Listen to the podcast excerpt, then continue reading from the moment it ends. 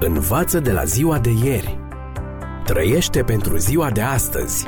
Speră pentru ziua de mâine. Ascultă emisiunea Timpul Speranței și vei căpăta speranță în ziua de mâine.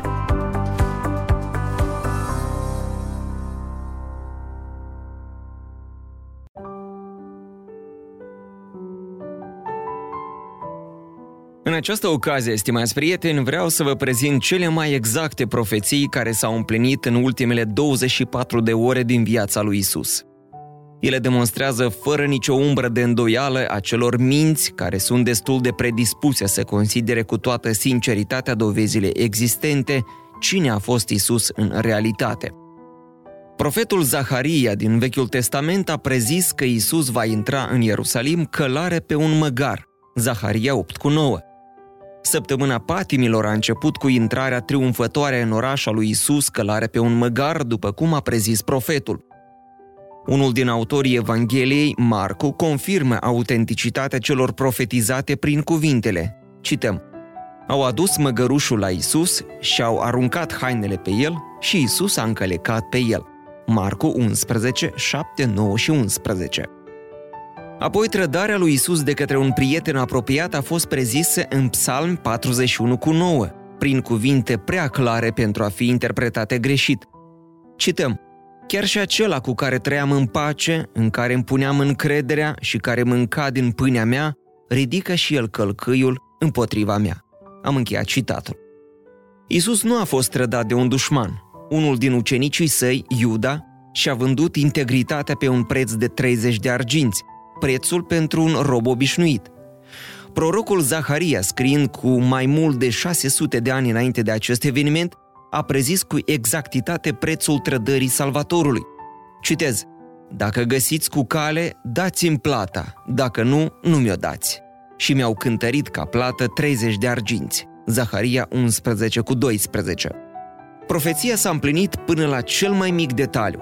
El a continuat spunând, aruncă olarului prețul acesta scump, cu care m-au prețuit.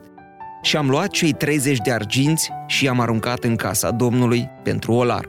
Zaharia 11 cu 13. Iată, stimați prieteni, trei preziceri concrete. Isus va fi vândut pentru 30 de arginți, banii sângeroși vor fi întorși preoților fiind aruncați pe podeaua templului și preoții vor folosi acești bani pentru a procura câmpul olarului, ca să fie folosit ca cimitir pentru cei străini.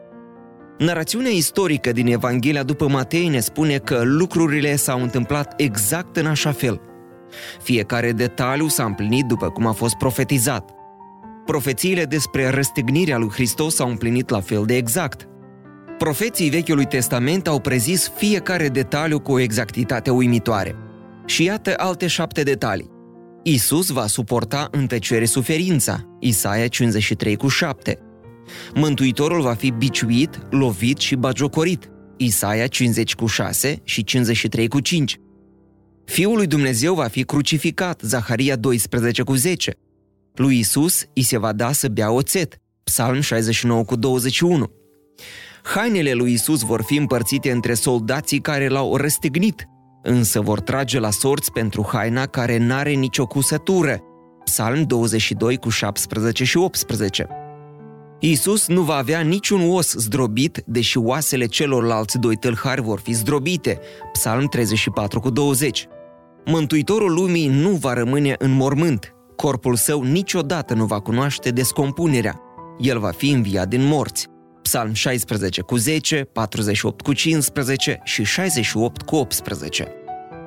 Hristos din profeții este un Hristos viu. Marii conducători ai lumii sunt acum în morminte. Moartea a pretins dreptul asupra lor de-a lungul viacurilor. Abraham Lincoln, George Washington, Vladimir Lenin Mao Zedong, Winston Churchill, regele Carol cel Mare, Napoleon, Alexandru cel Mare și mulți alții care au condus unele dintre cele mai puternice armate din lume și care au stat în fruntea celor mai mari imperii, sunt înmormântați în cavouri sigilate. Vocile lor nu mai răsună, influența lor puternică a încetat. Armatele pe care le-au condus nu mai sunt prezente pe scena istoriei. Stimați prieteni, dar Isus este diferit de ei. Mormântul lui e pustiu. El trăiește. Și deoarece El este viu, viața veșnică pe care o oferă este la fel de reală. Iertarea pe care ne oferă este autentică. Puterea Lui care schimbă viețile oamenilor este disponibilă mie și dumneavoastră astăzi. Isus încă mai schimbă viețile bărbaților și femeilor prin mila sa. El încă mai este interesat de așa numitele cazuri disperate. În orice situație, oricât de deznădăjduită și fără ieșire ne-ar părea, Isus este un învingător.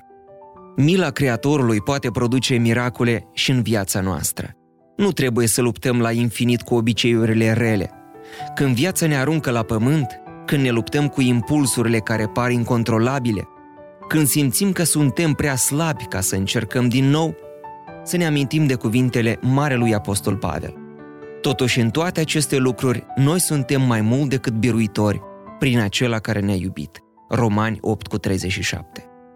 Drag ascultător, Dumnezeu ne-a chemat să fim un biruitor, nu un învins. Învață de la ziua de ieri. Trăiește pentru ziua de astăzi. Speră pentru ziua de mâine. Ascultă emisiunea Timpul Speranței și vei căpăta speranță în ziua de mâine.